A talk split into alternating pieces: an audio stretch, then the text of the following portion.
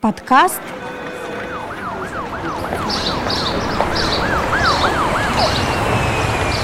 Мир для всех. Всем доброго дня! Приветствуем в подкасте «Мир для всех».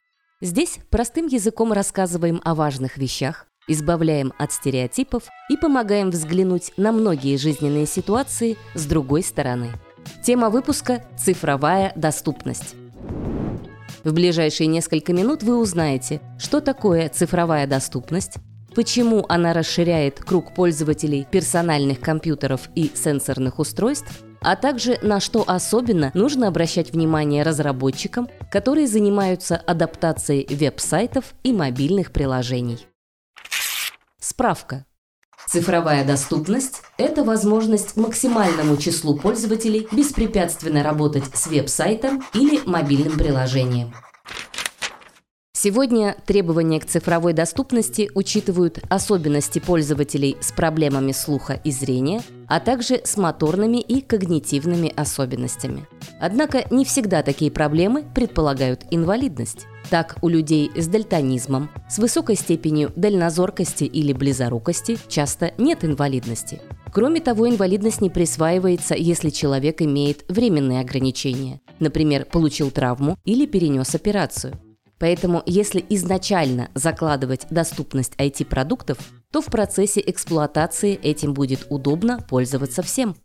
В Европе посчитали, что 1,7 миллиардов евро в год теряет бизнес, если их цифровыми ресурсами не пользуются люди с ограниченными возможностями здоровья. В России же учет различных особенностей юзеров при разработке IT-продуктов в настоящее время набирает обороты. Адаптацией цифровых ресурсов активно занимаются такие компании, как Сбер, Яндекс, МТС, Мегафон, Билайн, Mail.ru Group и другие. Также над этим работают магазины, маркетплейсы, государственные и общественные организации – для адаптации IT-продуктов под различные нужды важно уже на этапе разработки учитывать ряд особенностей, которые гарантируют, что мобильное приложение или веб-сайт достигнут максимально широкой аудитории. К тому же во многих странах, э, в России в частности, действуют законы и положения о доступности для защиты прав людей с ОВЗ, Поэтому компаниям и организациям желательно соблюдать эти рекомендации. Иначе они рискуют столкнуться с возможными юридическими последствиями. Навигация. Организуйте содержимое веб-сайта или мобильного приложения логически, интуитивно. Обеспечьте понятные метки для кнопок и ссылок, убедившись, что пользователи могут перемещаться, применяя различные методы ввода – такие как касание, голос или внешнее устройство. Навигация должна быть ясной и простой, предоставляя пользователям последовательный и предсказуемый опыт. Поэтому разрабатывайте логическую иерархию контента и предоставляйте юзерам четкий путь для возврата к главному экрану. Подпись кнопок. Для веб-сайтов существует язык гипертекстовой разметки HTML, который позволяет разметить кнопки, текст, ссылки, поля редактора, иллюстрации, с которыми взаимодействуют слепые и слабовидящие с помощью программ экранного доступа. Скринридеры забирают HTML и выдают пользователю результат в виде звуковых сообщений. Подобные программы есть практически во всех устройствах, будь то смартфон, планшет или компьютер. Важно начинать разметку с заголовков, которые побуждают пользователей подробнее изучить ту или иную информацию. Помимо этого необходимо обращать внимание на порядок передвижения, чтобы человек получал сведения, которые имеют логическую связь. Адаптация звука в текст. Адаптация звуков в текст пригождается не только пользователям с нарушением слуха. Многие предпочитают в общественных местах выключать звук при просмотре видеоконтента и изучать материал с субтитрами. На сегодняшний день скрытые субтитры есть в некоторых киносервисах. Также в ВК-мессенджере аудиосообщения автоматически переводятся в текст. Масштабирование. Масштабирование – это изменение размера цифрового изображения с сохранением пропорций. Под масштабированием подразумевается как увеличение, так и уменьшение разрешения изображения. Наряду с этим при правильных настройках масштабирования элементы интерфейса подстраиваются под экран устройства. Ясный язык. При составлении текстов для IT-продуктов следует применять адаптированный язык, который понятен абсолютно всем, как людям с ментальными особенностями, так и нормотипичным юзерам.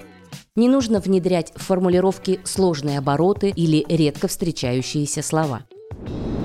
На следующей рекомендации просим обратить особое внимание дизайнерам, которые в погоне за красотой часто жертвуют человеческим восприятием, перегружая макеты цветными и мелкими элементами, тогда как тенденции современного графического языка призывают разработчиков соблюдать геометрию и простоту форм, а также использовать однородный фон и придерживаться принципа минимализма. Контрастность. Высокая контрастность интерфейса позволяет пользователям быстро сориентироваться между элементами и не тратить время на поиск оптимального пространства, поскольку текст и изображение должны хорошо считываться как в темном помещении, так и в ясный день. Шрифт. Для онлайн-продуктов стоит использовать шрифты без засечек. Засечки – это маленькие черточки, завершающие каждый элемент буквы. Такой шрифт широко используется в книгах и газетах.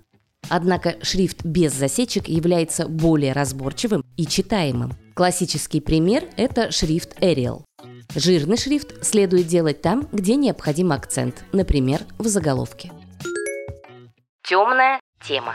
Темная тема – это дизайн цифрового продукта, где преобладают темные тона в противовес стандартному светлому интерфейсу. Обычно на сайтах, в приложениях и сервисах есть возможность переключаться между двумя вариантами. Преимуществами темной темы являются простота восприятия информации при слабом освещении, снижение нагрузки на глаза и увеличение автономности смартфона за счет оптимизации энергопотребления. Большая площадь касания. Цифровая доступность затрагивает не только зрение и слух. При адаптации IT-продуктов необходимо помнить и про людей с ДЦП, отсутствием или повреждением конечностей, параличом или тремором. Поэтому при подборе иллюстративного материала не останавливайтесь на мелких элементах, которые впоследствии не сможет нажать пользователь с нарушением моторных функций. Добавим, что в данном выпуске не рассматривались специальные шрифты для дислексиков и особенности восприятия информации людей с дальтонизмом. Эти аспекты цифровой доступности планируем раскрыть в будущих подкастах. Подведем итоги. Цифровая доступность базируется на четырех принципах – воспринимаемость, управляемость, понятность и устойчивость. Таким образом, пользователь должен любым доступным ему способом получать информацию, управлять контентом с любого устройства, с первого раза понимать текст и работать с теми технологиями, с которыми он привык, в том числе и после обновления. При разработке веб-сайта или мобильного приложения лучше на старте работы закладывать аспекты цифровой доступности, поскольку не все, что было написано ранее, можно адаптировать, Такая заплатка, во-первых, будет экономически нецелесообразна, а во-вторых, может стать угрозой для безопасности IT-продукта. На этом завершаем выпуск. Спасибо, что дослушали до конца. При подготовке эпизода использованы личный опыт авторов текста, инспектора по доступной среде Артура Алиева и дефектолога Ирины Алиевой, а также материалы из сети интернет. Текст читала диктор Ярославна Буслакова. Выпуск опубликован в первом квартале 2024 года. Подписывайтесь на подкаст на популярных подкаст-платформах, ставьте лайки, советуйте друзьям. Присоединяйтесь к телеграм-каналу одного из авторов подкаста «Иринка Картинка», где каждый день подписчики знакомятся с интересными и актуальными материалами на различные инклюзивные темы. До новых встреч!